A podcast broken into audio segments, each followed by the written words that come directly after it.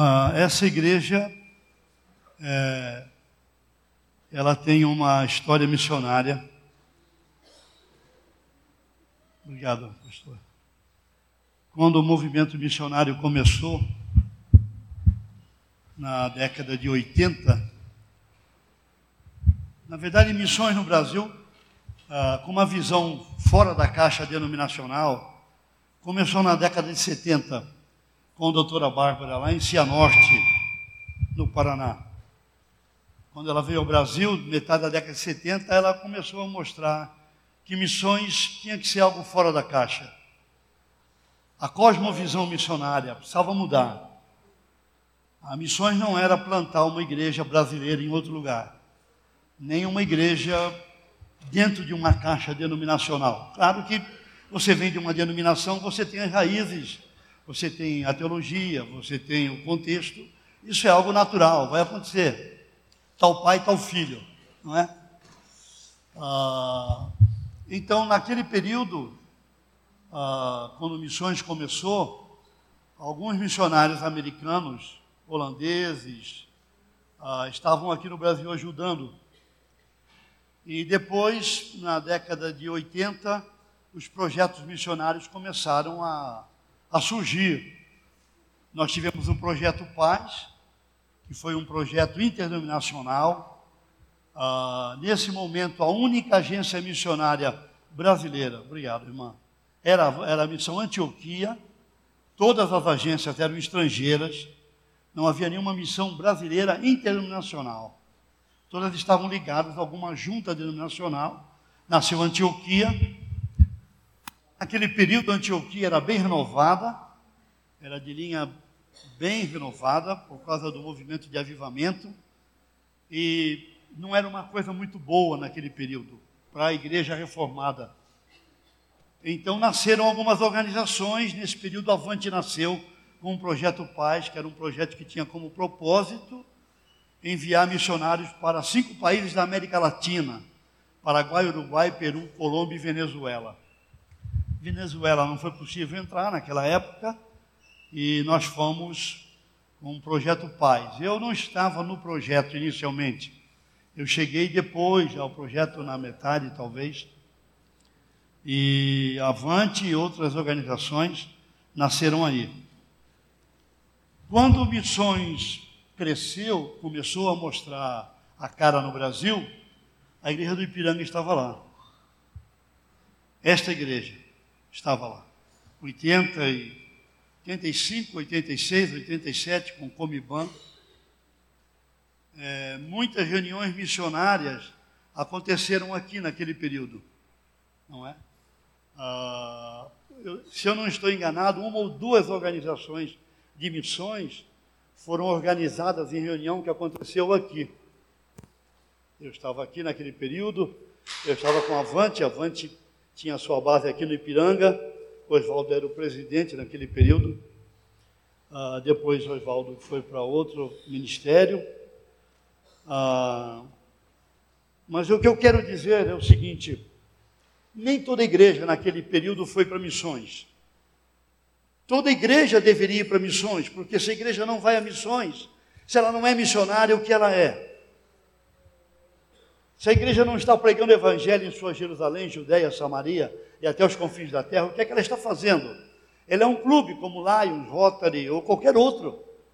Se como cristãos, pessoalmente, nós não estamos envolvidos com a pregação do evangelho, orando, contribuindo e falando de Cristo às pessoas ao nosso redor, então qual é a nossa experiência com Deus? A que Cristo nós estamos seguindo? Se nós não estamos fazendo discípulos de Cristo Jesus. Então, por alguma razão, esta igreja entrou no fluxo missionário. Isso para mim é bênção de Deus. As igrejas do Novo Testamento, ah, elas não eram todas igrejas missionárias. Os corintianos lá, por exemplo, não eram missionários. Corintiano é sempre complicado, né? Você é corintiano? Bom, eu sou santista, eu nasci em Santos e quando minhas meninas estavam pequenas, Deus me deu quatro filhas, eu orava, Senhor, guarda minhas filhas dos carcarás. Eu esqueci de segunda coisa, guarda dos carcarás e dos gaviões. E Cornélio, três casaram com um corintiano. Já pensou? Já pensou nisso? Eu tenho um corintiano na minha casa, na minha mesa, camisa. É uma tremenda batalha espiritual. Mas eles são, eles são crentes, então isso ajuda um pouco, né? Então, esta igreja estava ali. Vocês têm uma herança aqui. Depois veio o Valdemar, depois, você vê depois do Valdemar, não foi? É. E aí outros colegas vieram para cá. Graças a Deus por isso. Agora eu queria mostrar um slide, eu não sei se vou mostrar todos, mas eu vou mostrar um pelo menos. Ah, eu queria mostrar um outro. Vamos lá para baixo, depois eu venho aqui. Por favor, pode descer. Pode descer, descer. Mais um. Aí. Cosmovisão. Missões é mudança de mente. O que é cosmovisão? A palavra significa conjunto de crenças. São as lentes. São as lentes com as quais você olha para tudo. Olha para Deus, você vê a obra da redenção, vê a obra do Espírito, você vê sua própria vida, família, as pessoas ao redor, os não alcançados. Então, a igreja evangélica brasileira, ela começou recebendo o evangelho lá em cima. Crente não bebe, não fuma, não vai no cinema, não usa bigode, não usa paletó, gravata, ou usa. Meu pai nasceu de novo numa igreja congregacional. Primeiro movimento evangélico no Brasil, praticamente, plantou a primeira igreja Rio de Janeiro. Na igreja do meu pai, 1938, 1940, o, todo homem usava paletó, gravata ah, e usava também chapéu e bigode. Ah, tinha que usar. Ah, naquela igreja, numa reunião como essa, se todos vocês fossem mulheres, se tivesse um homem, aquele homem orava uma vez, duas, três, quatro, a mulher nunca orava. Era uma igreja de linha fundamentalista. Então meu pai não ia à praia, meu pai não via televisão, aliás, não tinha televisão, tinha rádio. Minha mãe ganhou um rádio de presente e eu fui buscar com meu pai. Morava em Santos. Meu pai com o rádio no ombro, ele disse assim: Meu filho, estou levando o diabo no ombro. Eu não gostava do meu pai. Meu pai, quando pegava para disciplinar, meu pai não disciplinava. Meu pai punia, meu pai batia de mão fechada. Isso não é disciplina. Eu pensei comigo, um diabo levando outro diabo. Só que eu não podia falar essas coisas, né? Só podia pensar. Porque meu pai era terrível. Depois meu pai se converteu, mesmo sendo presbítero. Se converteu e se tornou um homem manso. Passou por crise forte. Meu pai se tornou um homem cheio da graça. Mas o primeiro tempo do meu pai foi muito difícil. Eu tive rancor, ódio do meu pai por muito tempo. Alguém teve que cuidar de mim. Então foi uma presbiteriana que cuidou de mim. Está vendo? Deus usa presbiterianos. Glória a Deus. Ela foi minha segunda mãe. O Senhor levou minha mãe, eu tinha 14 para 15 anos. Eu fui para o mundo, pintei, fiz muitas coisas. Essa mulher me acolheu e cuidou de mim e me levou praticamente até o ministério. Então nós crescemos no Evangelho no Brasil, ouvindo sobre o que não deve fazer em termos de. É, ah, não pode eu não estou dizendo que pode, mas a ideia era essa, que não pode usar cachimbo, não pode tomar nenhuma bebida alcoólica, vinho, por exemplo. Eu fui a Portugal no primeiro tempo da Avante, 88, 89, nós tínhamos ah, Luiz e Arlete, que eram daqui, ainda estão aqui? Era o primeiro período. Ah, eu estava lá na casa de um português, um outro pastor brasileiro que foi, e ele pôs vinho na mesa. E o pastor disse, o pastor brasileiro disse, não tomo vinho, vinho é pecado. Aí o português disse, então, eu a tomar vinho todos esses dias e por toda a minha vida, onde é que está na Bíblia que é pecado? Eu nunca vi isto. E aí o pastor olhou para mim e falou, oh, não tem nada a ver com isso, mostra na sua Bíblia onde é que é pecado. Eu não tenho nada a ver, não olha para mim não. Eu não, não falei isso. Você que falou, é sua teologia, mostra. Ele não podia mostrar, porque a Bíblia não diz. A Bíblia diz para você não ficar bêbado. É, aliás, os crentes estão bebendo muito agora. Até demais. É, as festas dos crentes hoje são verdadeiras bebedeiras. Os bêbados não vão entrar no céu. Então, você pode tomar vinho? Pode, não tem problema. De alguma outra coisa, bom. É a questão, Paulo diz lá em Efésios 5, não vos embriagueis. Não deixem que o vinho, a bebida, controle a sua vida. Mas o que foi o evangelho para nós? Não beba, não fuma, não usa calça comprida, não vá ao cinema. Eu, eu tive uma experiência com o Espírito Santo em 73 e eu fui a uma igreja, naquela época era Assembleia de Deus. Então não podia jogar bola. Por quê? Porque a bola é a cabeça do diabo. Bom, mas qual é o problema? Você chuta ela para todo lado. Qual é o problema? É o goleiro que segura a cabeça do diabo. Então eu nunca vou jogar no gol, vou jogar sempre chutando.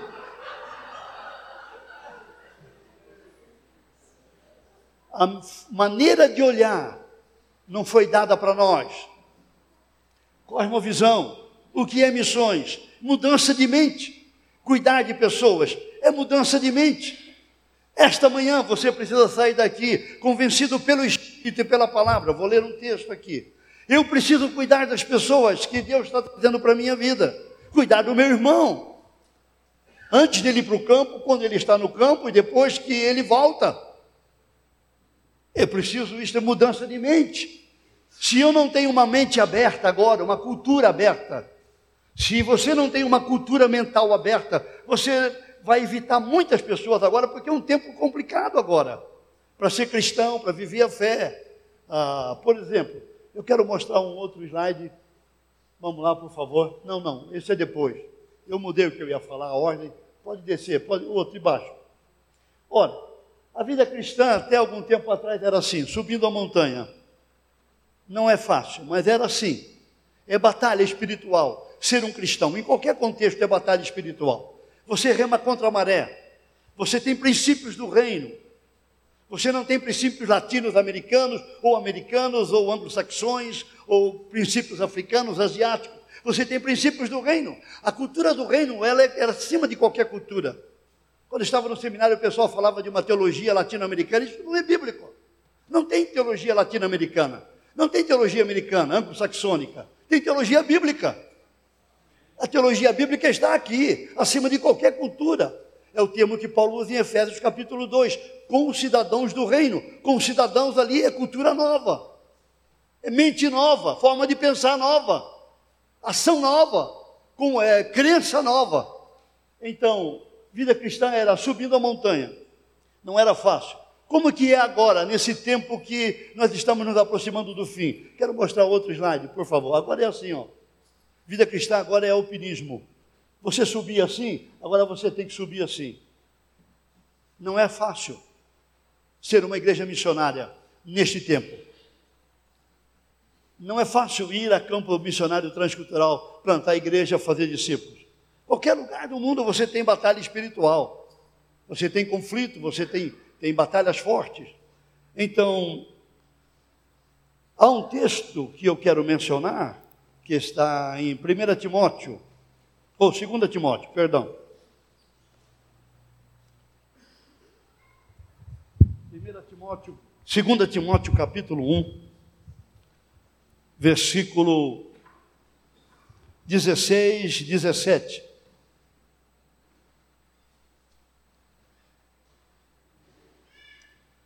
Talvez é bom ler o 15 também. 2 Timóteo 1, 15, 16, 17. Estás ciente de que todos os da Ásia me abandonaram?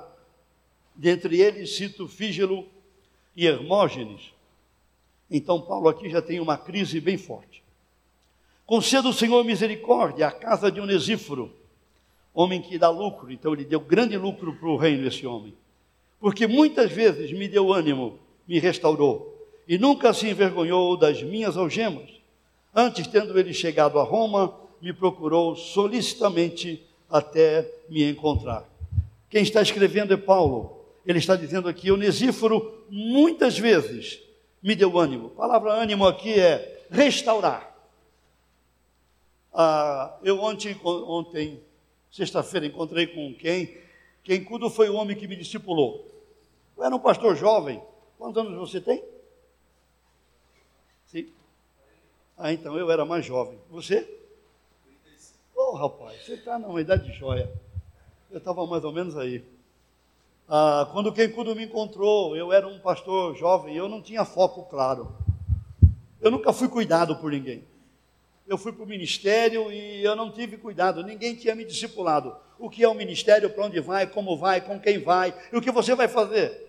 Meu modelo de ministério era atender todo mundo no gabinete, pregar várias vezes, visitar um monte de gente e ficar lá no gabinete dizendo um monte de coisa que ninguém fazia depois. Não é assim? É assim. Vocês sabem disso, por isso que vocês estão rindo, é assim mesmo. É assim que a gente fazia. Vinha lá um marido com problema, dizia, você já leu Efésios 5, 6? Ah, não li, então vamos ler. Olha, marido, amai vossas mulheres. E aquele homem dizia amém, até chorava e orava comigo, mas saía dali e não fazia. Mulheres, respeitem o vosso marido. Ou minha irmã entendeu, entendeu. É bíblico, irmã. Tem que fazer isto, respeita o marido e tal. Ela falava muito bem, mas saía dali e não fazia. Então, como é que resolve isso? Discipulado. Como é que você cuida de alguém? No discipulado. Não é programa discipulado. Não é G12, G7, igreja multiplicadora, qualquer treco que tem por aí com o nome. Não é isso. É exatamente Paulo agora está na casa de Onesíforo, sendo restaurado porque ele deve estar muito em crise, porque Fígelo e Hermógenes foi embora. Mas Paulo diz muitas vezes. Então perguntei para o quem sexta-feira, quem? Quantas vezes uma pessoa tem que ser restaurada? Ele disse sempre. Por causa do, da batalha espiritual do ministério, experiência no campo, quando volta é peixe fora d'água. Igreja não é mais a mesma. Ipiranga mudou. Quanta gente aqui que nunca vi. É assim mesmo. Vai mudar. Alguns de vocês estão perto de encontrar o Senhor, eu também vou fazer 70 agora, e Moisés diz lá no Salmo 90 que vai até os 70. Passou disso é lucro. Então, se eu passar, no dia seguinte estou no lucro. Espero passar. Meu pai foi até 94. Não sei, Deus que sabe. Mas estou pronto. Não tem problema. Então você tem que ser restaurado sempre, o tempo todo, por causa de amargura, é, de ah, pessoas que desistem vão embora por causa de coisas que a gente orou para acontecer, não aconteceram, ah, ou por causa de batalhas com filhos, ah, ou então enfermidade, coisas assim que vocês já ouviram aqui. Então, Paulo está dizendo que Onesíforo deu ânimo, restaurou muitas vezes a vida do apóstolo Paulo. O que é que eu percebo? Eu estou envolvido com missões, então, desde 79, e depois eu me envolvi com o Projeto Paz, e aí acabei me envolvendo com a CMI, depois uma organização que já não existe mais hoje, mas eu estava com a Avante, ajudei na fundação de mais uma ou duas, e tenho ido a campo, visitar missionários, ajudando aqui, treinando também. Nós estamos ajudando pastores, também no trabalho com Avante, discipulado, restauração, quando a igreja não cuida de si na Jerusalém, ela não cuida de ninguém lá. Vocês entendem isso? Se vocês não cuidam uns dos outros aqui, vocês não vão cuidar de quem está lá. Vocês vão mandar dinheiro, de vez em quando mandam um zap, alguma coisa assim, mas por quê? Cosmovisão, aquele quadro anterior. É o que nós cremos. Nossa estrutura como igreja nem permite cuidar. Eu fui numa célula outro dia, me convidaram para falar numa célula, não sei se vocês têm célula aqui. Quando eu cheguei lá, eu falei: o que é que vocês querem? Ah, nós temos um programa. Queremos que o senhor conte duas histórias engraçadas para descontrair. Ah, bom, então eu já mudei meu ministério agora. E eu fiquei pensando: sou um pastor ou sou um palhaço? Quem sou eu? Bom, a vida cristã tem coisas alegres, coisas boas. Cornélio contou coisas boas aqui. E tudo isso aí ele não contou detalhes, deve ter rido muito esse tempo todo aí. Tem coisas alegres, mas eu não vim aqui para. Vocês me convidaram para abrir a Bíblia. Não, mas é para descontrair. Bom, e depois? Bom, depois nós temos um programa aqui E o senhor lê o texto que está escrito e a explicação já está a seguir. Eu disse: Olha, irmãos, eu, eu preciso sair, eu vou embora. Eu não vou ficar aqui. Eu não preciso, vocês não precisam de mim. Não há razão. Vocês me chamaram para ensinar a Bíblia. Então, eu, eu vou atrapalhar o programa de vocês. Porque eu vou ensinar a Bíblia por algum tempo. Claro, eu sabia que não era todo o tempo que precisava, mas. Então, nossa cosmovisão. Os irmãos entenderam? Aí eu perguntei para eles qual é o alvo da célula. É para cuidar um do outro. Bom, vocês estão comendo e comendo e fazendo coisas, vocês não estão cuidando. O que significa cuidar? Como é que está o coração deste irmão? Você é casado? Mas está moço? Então, como é que está o casamento deles? Vocês estão esperando que os dois pastores vão cuidar de todos vocês? Isso é cosmovisão errada. Isso é costume que nós recebemos. Ah, eu fui pastorear uma igreja em Santos, minha cidade natal, e ninguém queria ir para lá. Então Deus falou: vai para lá, Deus tem essas coisas, né? Ah, eu cheguei lá e eles perguntaram para mim: o senhor, naquela reunião de conselho e tal, era uma igreja batista, o senhor prega bem no domingo à noite? Quando o senhor prega, todo mundo se converte? Ah, eu prego bem, não tem nenhum problema dizer que eu prego bem. Eu sei disso, não, nenhum problema. Eu prego bem. O senhor aconselha bem? Ah, estou aprendendo, mas eu também faço aconselhamento. O senhor administra bem, o senhor evangeliza bem, o senhor faz isso bem, isso e aquilo, várias coisas que eles queriam que o pastor fizesse. O senhor faz tudo isso? Faço. O que mais? Ele diz, olha, eu toco flauta, eu toco guitarra, eu toco bateria, eu toco teclado, ah, eu sou eletricista, encanador, mecânico, eu dou cambalhota, eu troco fraldas, eu. Ah, meu nome é Pastor Bombril, eu tenho mil e uma utilidades. Aí eles ficaram parados assim, olhando. Bom, ninguém queria ir para lá, eles não tinham outro nome. Acharam que era melhor aceitar aquele cara mesmo lá. Porque a gente foi criado numa igreja onde estes homens vão fazer tudo. Onde é que está isso na Bíblia? Abra a sua Bíblia, mostra para mim. Abre a sua Bíblia, mostra para mim. Eu me, depois do culto eu espero. Onde é que está na Bíblia que eles vão fazer tudo? Biblicamente, o trabalho pastoral é discipular, equipar alguns que vão então cuidar do rebanho junto com o conselho da igreja, a irmãos que podem ser equipados, discipulados para cuidar do rebanho. Então, se nós não estamos dispostos a ser a casa de Onesíforo, onde alguém vem, a ideia aqui no original é que o ambiente para Paulo ficou é, refrescado. Paulo chegou de cabeça quente, Onesíforo ofereceu algo que refrescou Paulo. Ou então Paulo chegou desanimado, frio. Então Onesíforo esquentou ele. Entenderam isso? Paulo chegou lá irritado, indignado. Esses caras foram embora. Investi neles alguns anos. Alguns dizem que Demas deve ter acompanhado Paulo, que é um outro camarada nesta carta provavelmente oito anos, alguns falam de dez anos, que Paulo investiu em Demas, porque ele vem de Tessalônica, primeira igreja que Paulo plantou quando entra na Europa. Aliás, é, terceira igreja, primeiro Filipos, Beré, depois Tessalônica, Demas era de Tessalônica. Lá em 2 Timóteo 4, Paulo diz, amando o presente século, ele foi embora. Então, esses homens foram embora também. Então, Paulo deve estar indignado. Eu investi naqueles caras, eles desistiram. É assim, viu, pastor? Você investe, investe, investe e vai embora não dá satisfação, não diz nada, vai para vai os mercantilistas da região, não é? É assim mesmo. A igreja é assim, tem gente assim. Paulo estava ali, cabeça quente. O Onesíforo diz para ele: Olha, vem cá, quero mostrar algo para você. E acolhe Paulo. Houve um homem no século passado, Francis Schaeffer. Vale a pena ler Francis Schaeffer. É um livro, literatura pesada, mas tem que ler, é, parágrafo por parágrafo. Ele dizia o seguinte: quando ele percebeu que a igreja Europa, na Europa já estava em crise, é, muito forte, muito forte, e a igreja americana começava a mostrar a crise, que agora está bem alta, a crise americana está muito alta agora, a igreja americana está caminhando para lugares muito difíceis. Ele disse o seguinte: qual é a igreja que vai atravessar século XX e vai sobreviver século XXI? Sabe o que ele disse? Igreja acolhedora, igreja que é casa de Onesíforo. Ele usou o termo casa de Onesíforo, eu estou fazendo uma contextualização aqui do que ele falou. Igreja que é casa de Onesíforo, que acolhe.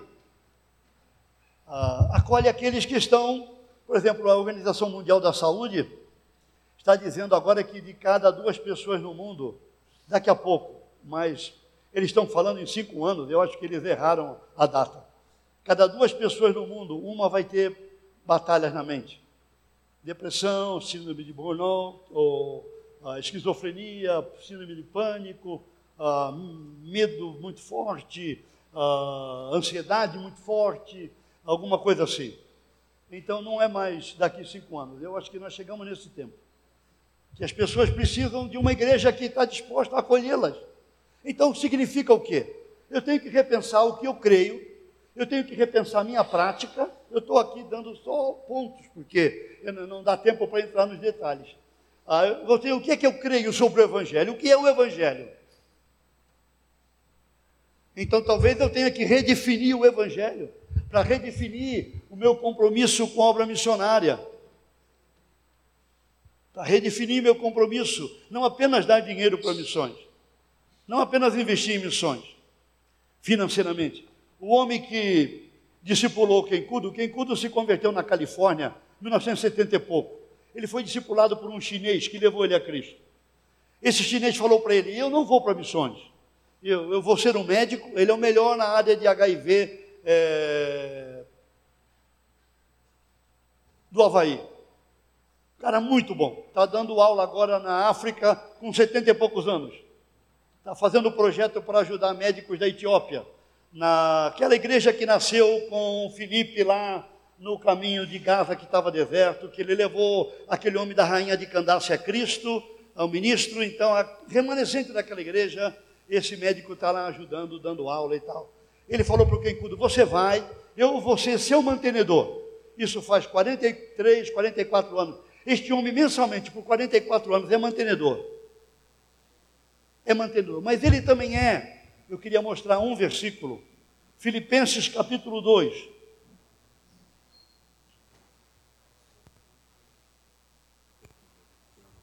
Oh, obrigado, obrigado. Desculpe, irmãos, eu estou com o microfone longe, perdão. Filipenses 2, versículo 25. Julguei, todavia, necessário mandar até vós Epafrodito, ou Epáfras. Por um lado, meu irmão, irmão missionário tem muitos, cooperador, alguns, companheiro de luta, aí já cai bastante. Por outro, vosso mensageiro e vosso auxiliar nas minhas necessidades companheiro de lutas. Isso aqui. Onesíforo era companheiro de lutas do apóstolo Paulo. Alguém que está ao lado, que está pronto a dar a sua vida para morrer pelo irmão. Eu não sei o que aconteceu conosco como evangelho, que nós não nos, não nos interessamos pelos irmãos, pelos pastores. Eu trabalho com pastores, por causa do trabalho com a Missão Avante, tenho ajudado pastores, também sou ajudado eu não me lembro de ter visto um tempo com tantos pastores em crise de todo tipo. Eu fui fundador da segunda casa de recuperação no Brasil para viciados em drogas, em Santos, que era um movimento do Dave Wilkes nos Estados Unidos. E naquela época nós fundamos muitas casas de recuperação para viciados. Agora precisa de casa de recuperação para pastores. Porque eles precisam de ajuda por um mês, dois meses, seis meses. Alguns por muito tempo, alguns precisam parar receber ajuda espiritual, ajuda bíblica e alguns até ajuda médica, por causa da pressão que uh, pastores e líderes missionários enfrentam. Agora, esta igreja que uh, eu citei agora, de Filipenses, ela é uma igreja que está cooperando com o ministério do apóstolo Paulo. Se você ler esta carta, esta igreja está cooperando. Então, olhando para o texto de Timóteo, quando aquela igreja então, Paulo escreve para aquela, aquela carta mostrando o Nifro como companheiro de lutas. A questão está muito ligada, a meu ver, estava dizendo isso ao nosso irmão, que é o nosso cuidado antes aqui. Ora, se eu não me interesso por quem está do meu lado, como é que eu vou estar preocupado com quem está horas e horas distante? Os irmãos entenderam isso? Então, um, um dos grandes pecados que a gente comete como missões é que o nosso cuidado ele é hipócrita, ele é de boca, ele não é real, ele não é verdadeiro, ele não é para valer. É? Então, eu creio que nós temos um chamado para cuidar antes. Eu queria mostrar uma foto. Não vou, não dá para falar. Vamos lá para baixo, para a última, aqui. O alvo do discipulado é levar discípulos à maturidade, para se tornarem teleiós, ah, completos desta palavra. A palavra teleiós é completo. Isto é, íntegros, sem lacunas ou deficiência. Nas seguintes áreas, eu não vou mencionar detalhadamente. Caráter, você vai mandar alguém para o campo, ministério, qualquer lugar, tem que ajudar aquela pessoa a ganhar caráter de Cristo. Então isso tem que fazer antes. Restaurar caráter. Paulo vai dizer que Timóteo tinha caráter provado. Provado lá é ah, provado e aprovado. As batalhas, lutas, crises são para provar nosso caráter e aprovar. Então, ah, a gente vai cuidar daquele que vai ao campo, ou daquele que está na retaguarda, um do outro, ajudando no caráter. Por exemplo, eu procurou. Eles disseram, estou discipulando um grupo lá em Santo André de pessoas, eu quero plantar uma igreja lá, num determinado bairro que não tem nada. E ele disse, olha, eu estou com um problema financeiro. E eu disse, bom, eu preciso saber onde vai o seu dinheiro para ajudar. Não adianta dar meia dúzia de versículos, não funciona, isso é papo furado. Né? Se você é um cristão sério, meia dúzia de versículos vai ajudar. Mas se você está todo colado, tem que ver onde é que está quebrado. Então, eu falei, mostra seu orçamento. Quando ele mostrou o orçamento, no caso daquele casal, ela gastava muito. Às vezes é ele que gasta muito. Eu falei, ah, você vai sentar com sua esposa e vai dizer, querida, nós temos este orçamento e você está gastando demais com cartão de crédito. Depois de fazer uma avaliação, ele disse: Ah, eu não vou falar com ela, não. Eu disse: Por quê? Você tem medo? Ele falou: É, a mãe dela batia no pai dela.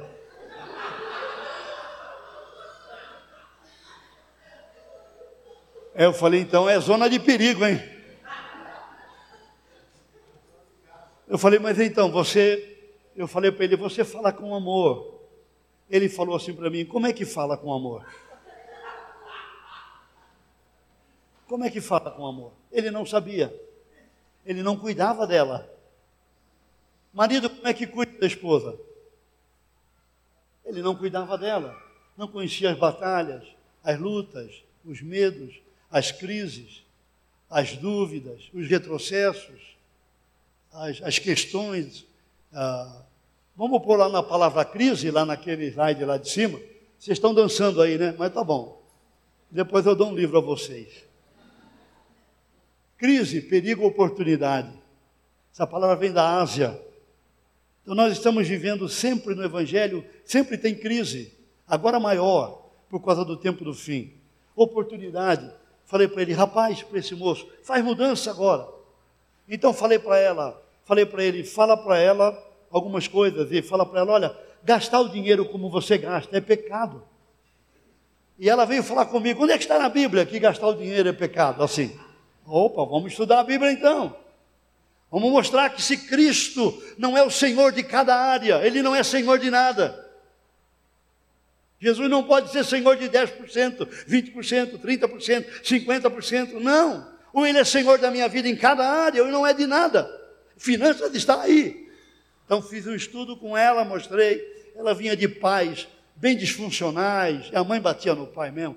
A mãe na reunião de diáconos, acho que na reunião de diáconos aqui não acontece isso, eu acho. Ah, ah, ela fazia assim na cabeça do pai: pedala, marido. Quando ele falava uma bobagem, ela batia na cabeça dele: pedala, marido. Na frente de todo mundo. Como é que cuida disso? Tem que cuidar. Não pode. Nem pode ser diaconisa, você vai continuar mandando o marido pedalar assim. Não pode. Ela que estava pedalando errado, né? Então, vamos lá para aquela do caráter agora. Ok, aí. Caráter. Você não sabe lidar com as finanças?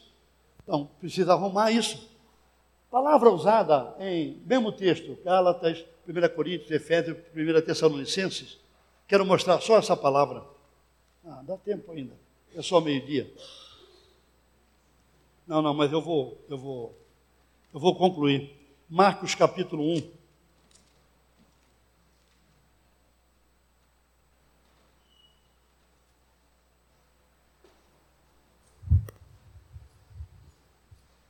Marcos capítulo 1, versículo 19. Quando Jesus está chamando aqueles homens para vir com eles, ah, pouco mais adiante viu Tiago, filho de Zebedeu, e João, seu irmão, que estavam no barco consertando a rede. A NVI diz restaurando as redes.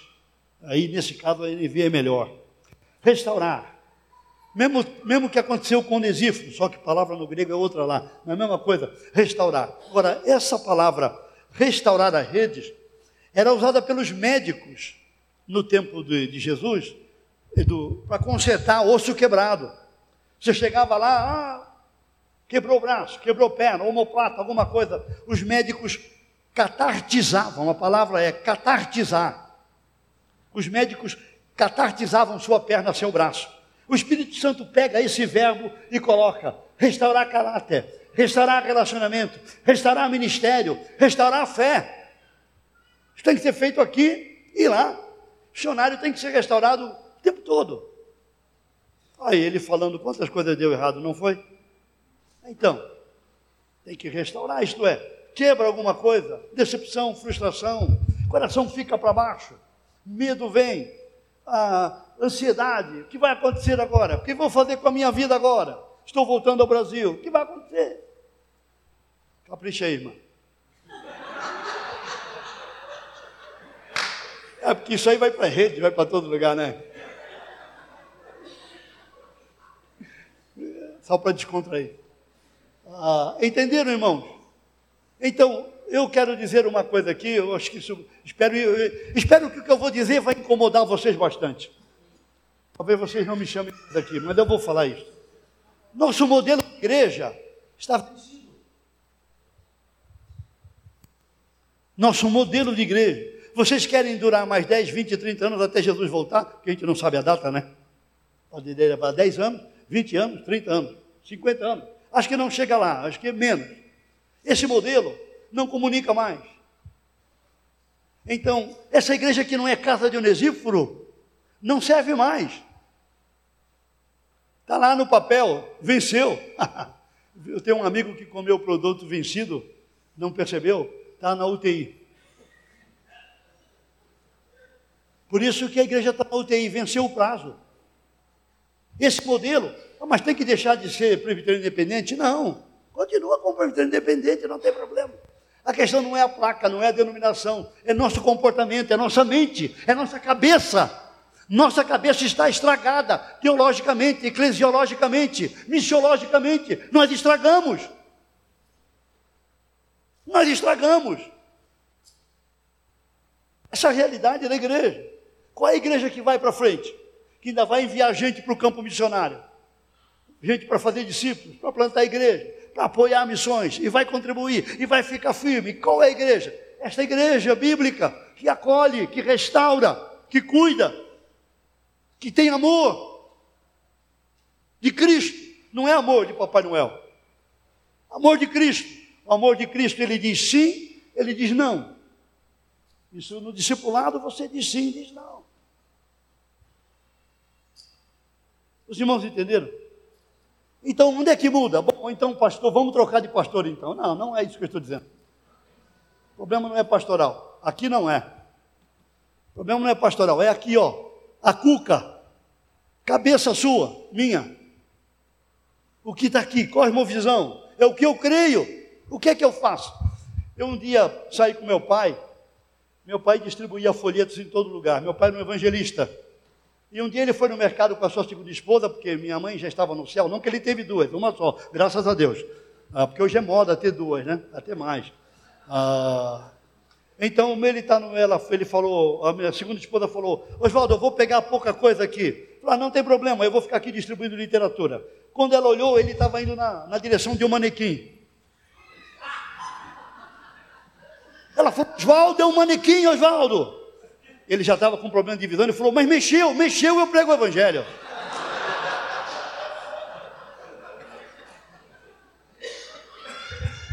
Então falei com meu pai, papai, por que é que o senhor prega o evangelho todo dia, praticamente? Sabe o que ele disse? É o que eu creio. É o que eu creio, meu filho. E eu pensei, bom, é realmente isso. Então nós acolhemos, restauramos, enviamos, apoiamos, porque nós cremos. Então não é tarefa de dois homens, ou do conselho da igreja, ou do pessoal de missões, é tarefa nossa. Cada um de nós aqui tem algo nisso aí. Deus chamou você. Ah, não fui chamado. Então você precisa vir a Cristo esta manhã. Se você não for chamado, você não é eleito. Todo eleito. Outro dia um pastor falou para mim: estou muito bravo. Eu não fui eleito para nada na denominação. Falei, você não leu Efésios. Efésios diz que nós já fomos eleitos antes da fundação do mundo. Então, está bravo por quê? Os irmãos entenderam? Esse cuidado tem que começar aqui. Então, a Cornélio é membro da. Não, você é membro do Previtério, né? É, é, é membro lá.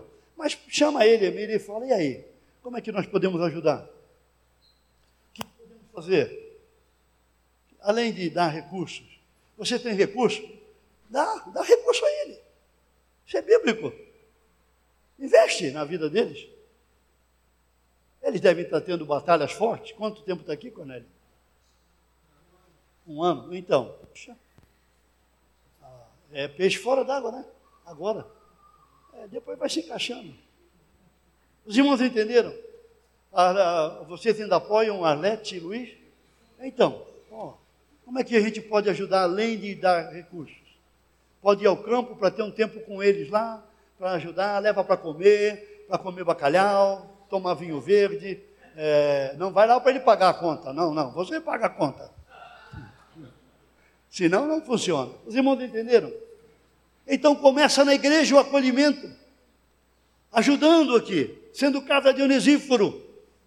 Se os irmãos querem que os vizinhos venham, que as pessoas venham, que os colegas e amigos venham. Eu outro dia eu tenho, eu não gosto de usar esse termo, mas eu tenho ajudado com, em consultoria com algumas igrejas. Eu não gosto desse termo, isso é profissional. Mas algumas igrejas têm me procurado para perguntar: o que fazer agora? Ah, uma igreja que fez um trabalho com crianças e vieram 25 famílias das crianças. Vieram assistir e foram embora, nunca mais voltaram. Um voltou duas vezes. Então eles estão, estão perguntando: por que é que 25 famílias, nem metade ficou no culto? Falei, bom, então deixa aí lá, eu quero assistir um culto de vocês, eu quero ver como é a reunião, eu posso dar uma sugestão. Eu disse a eles: olha, num culto desse eu também não volto mais. esse culto que vocês fazem, eu falei para eles, eu não volto mais. Isso não me ajudou em nada. A cosmovisão. Ah, também a fisionomia deles. Estavam todos tristes. Um ou outro estava mais alegre, a maioria estava.